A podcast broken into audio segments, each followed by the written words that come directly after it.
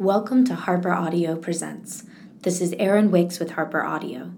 I recently spoke with Katie Simpson-Smith, author of The Story of Land and Sea, on sale August 26, 2014.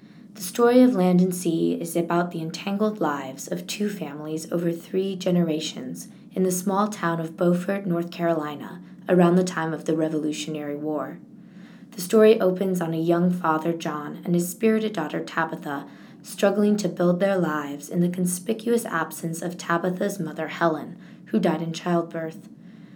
As the novel continues, it shifts course to envelop Helen's story as a young girl, as well as that of Moll, a slave girl given to Helen on her 10th birthday, and Asa, Helen's rigid father. Sweeping in scope, but full of rich and gripping detail that bring the characters and era to life, The Story of Land and Sea is a brilliant debut novel. Before we speak with Katie, let's listen to an excerpt from the start of the audiobook, narrated by Eduardo Ballerini. On days in August when sea storms bite into the North Carolina coast, he drags a tick mattress into the hall and tells his daughter stories, true and false, about her mother. The wooden shutters clatter, and Tabitha folds blankets around them to build a softness for the storm. He always tells of their courting days, of her mother's shyness. She looked like a straight, tall pine from a distance. Only when he got close could he see her trembling. Was she scared? Happy, John says. We were both happy. He watches Tab pull the quilt up to her chin, though even the storm can't blow away the heat of summer. She's waiting to hear his secrets. But it is hard to describe how it feels to stand next to someone you love on the shore at dusk. He didn't have to see Helen to know she was there. Something in her body pulled at something in his across the humid air between them. When you're older, he says, and she nods, familiar with this response. Why don't you ever tell about the ship? She asks. All the things you must have seen with her. He looks down the hall at the shadows whipping across the slats and holds a finger to his lips. Can you hear any birds? Tab slips into the kitchen for an end of bread in the darkness of the storm. She will keep asking him until he tells her. Katie, thank you for sitting down with us today. Thank you so much for having me. So I want to start out by asking you, how did you come up with a story for The Story of Land and Sea? So it originated from a road trip that I took when I was in graduate school, and I was getting away on the weekends trying to escape grad school life, and I drove down to Beaufort, North Carolina, which is where the novel takes place, and found this 18th century graveyard that had so many weird and fascinating graves in it. They have a brochure that will guide you around to the various graves and tell you about the stories behind them. But one of the graves that didn't really have much of a story was this little wooden marker that said, little girl buried in rum keg.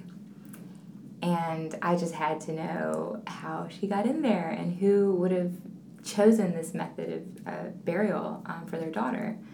And so once I had the character of Tabitha, I just sort of spun out from there and discovered her father and her mother and her grandfather. So that's how all the characters first came to be. Okay, so you really were trying to get in the head of the little girl first. Mm-hmm. Did you do any more research into the unmarked grave?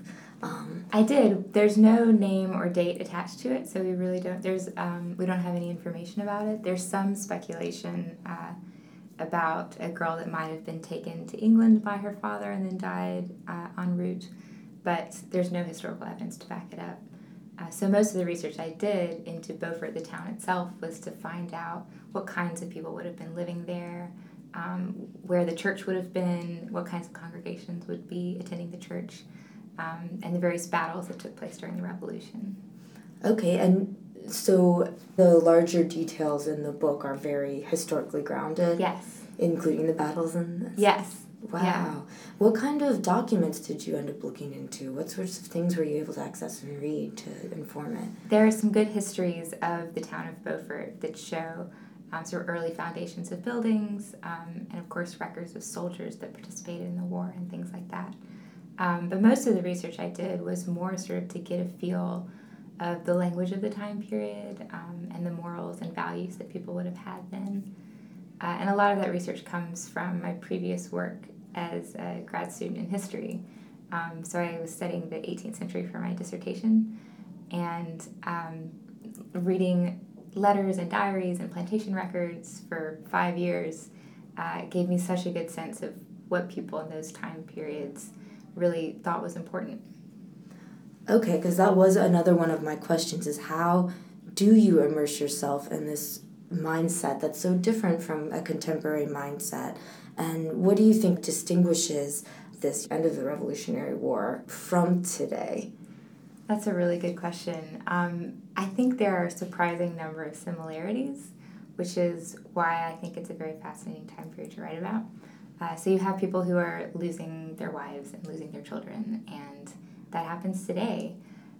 What's different, I think, is that uncertainty about whether you would live or die was so much greater. Disease was more rampant. Many more women died during childbirth. So the stakes are higher. For those characters that I'm writing about, it just makes their lives seem more urgent. And so that's, really rewarding as a fiction writer, to be able to get into the heads of people who don't know what's going to happen to them in any given moment. Yeah, it really ups the tension and the stakes, right? Yeah. How do you think that your telling of the South in this era, pre-Civil War, differs from kind of a lot of the standard fiction out there? My head jumps to, a book I loved as a small child, Gone with the Wind, and I think that your depiction of it is much more subtle and complex. How do you see your story interplaying with more traditional Southern? Right, that's a hard question to answer, because I am a Southern writer and I have to sort of respect that lineage. But at the same time, I think we have a duty to make the South, and especially the historical South, more complex than it's been portrayed. And one of the interesting things about this late revolutionary period is that not many people associate it with Southern cultures and Southern peoples. When we think of the South in historical fiction, we think of the Civil War. So it was a really great opportunity to show people what regional distinctiveness existed long before we have this mythology of the Southern Belle and large-scale plantation slavery, and to find the South in a moment before the South might have existed is very interesting to me as a writer and a historian. So do you feel at this time period that the South was more kind of unified with the North and hadn't become such a distinctive entity, since it's more identifying as part of the colonies than its own entity within the colonies? Right. It was definitely distinctive, but what made it distinctive was very different than what we think of today. So we have this image today of the South as being sort of backwoods and a little bit behind the rest of the nation in education and poverty and even obesity. But in that time period, different factors were at play. So the South was more geared towards large-scale farming and agriculture. The population was much more diverse in terms of both African slaves and African Americans and whites and Native Americans all sort of living in this space together. And so it wasn't as sort of quickly industrializing as the North. So as a result of all this, I feel like the South is so much more connected to the landscape in this time period, that land matters both in terms of the economy but also in terms of how people interact with each other. When your house is several miles away from the next house, it makes a difference in who you call your people and who you call your family. So I think that's one of the things that made the South at that time period. That's fascinating. That is very different from, I think, conventional mindsets about it, and very beautiful. Yeah. Now, how do you think the cultural and kind of social limitations of the era define the characters and their actions? Because a lot of the central characters are women. One is an African-American woman, a slave.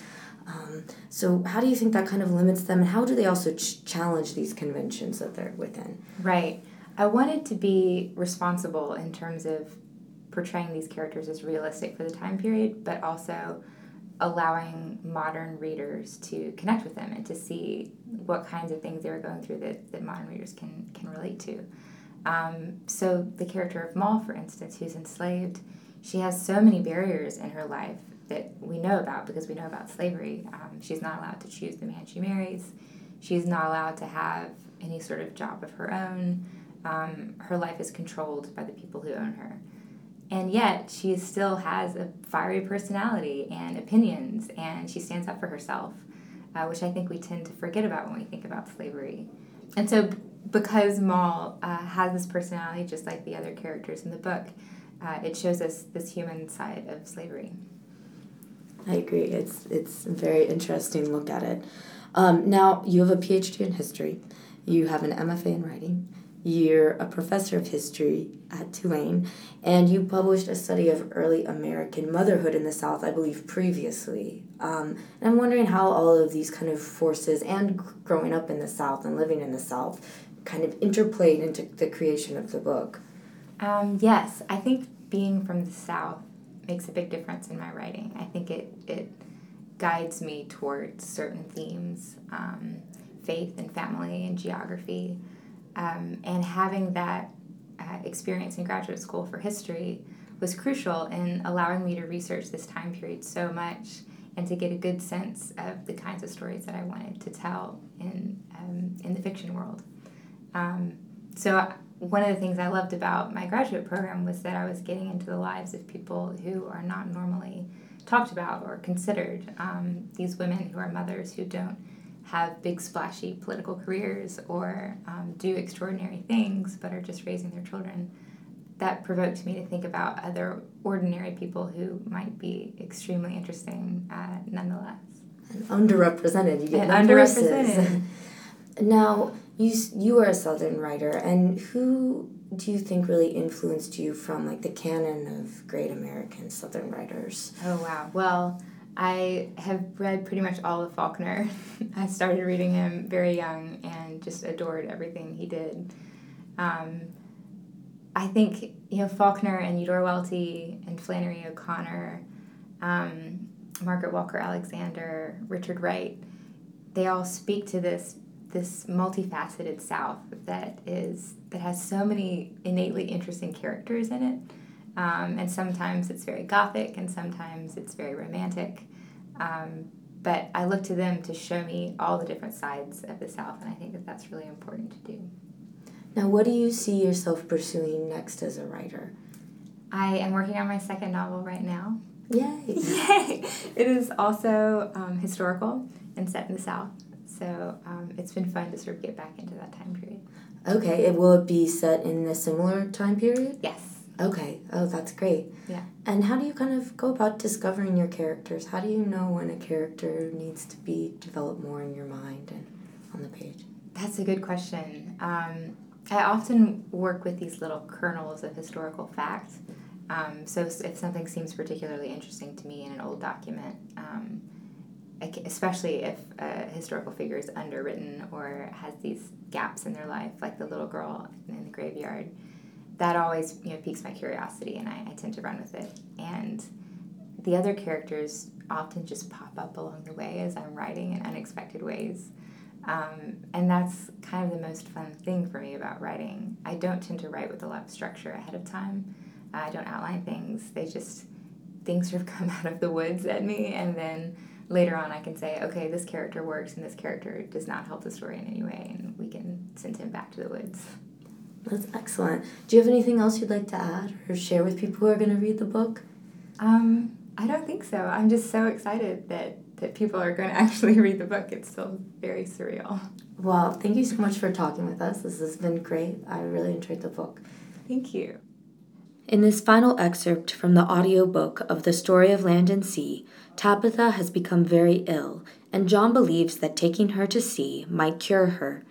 Here he approaches a ship in the harbor in hopes its captain will take him and his daughter on board. He should go back to his daughter, who might be cold, but he can't walk away from the docks. There are no other paths that he can see. A sailor walks past with a load of nets and a familiar beard, and John asks once more about his friend, who would give him passage on any boat. The sailor pauses and shifts his load. "Tom been strung," he says, "caught for something, maybe pinching rations." When John doesn't reply, the sailor walks on, dragging rope behind him. John squints at the south horizon and a flat sea. "Tom Waldron, He minded mass for me. John turns to see a young gentleman with a thin patrician nose smoking a pipe, his free hand playing about his ruffled neck. Hezekiah Frith, he says, and tilts his head. Looking for passage? You wouldn't take me. I've a daughter ill. And where are you bound? Merely away, the Indies. Frith taps his pipe, then tugs his coat sleeves even. I'm a man short. What ships have you ridden? The Mohawk, the Victory, the Tryon, but a woman, John says. I have no superstitions there. I like them for a cover. And the fever? We've a physician aboard. Keep us separate and well aired. Frith glances toward the town road and sees the sagging patchwork bundle. Little girls, he says. We're making for Bermuda, catching what we will along the way. You'll take Tom's post for no pay, and no pinching. We run small business and little harm. We'll drop you on the island, and if you sail again, I'll offer shares. Is that a bargain you'll shake to? John sees his dead life breathing. He remembers taking another woman on a ship, carrying Helen, not ill, but a bride, on deck, her smile reflected in the sun, the sea not wide enough to mirror their affection. He is here again, grasping, because he is selfish of his child. He cannot lose another piece of his family. But Tab seems to yearn for this too. In his fatherhood, he is protecting her from death and God and misery, and so does what every man would do. He shakes Frith's hand and takes his daughter on board the Fanny and Betsy, a cedar-hulled three-mast sloop. From the deck, they can hear Beaufort's church bells ringing.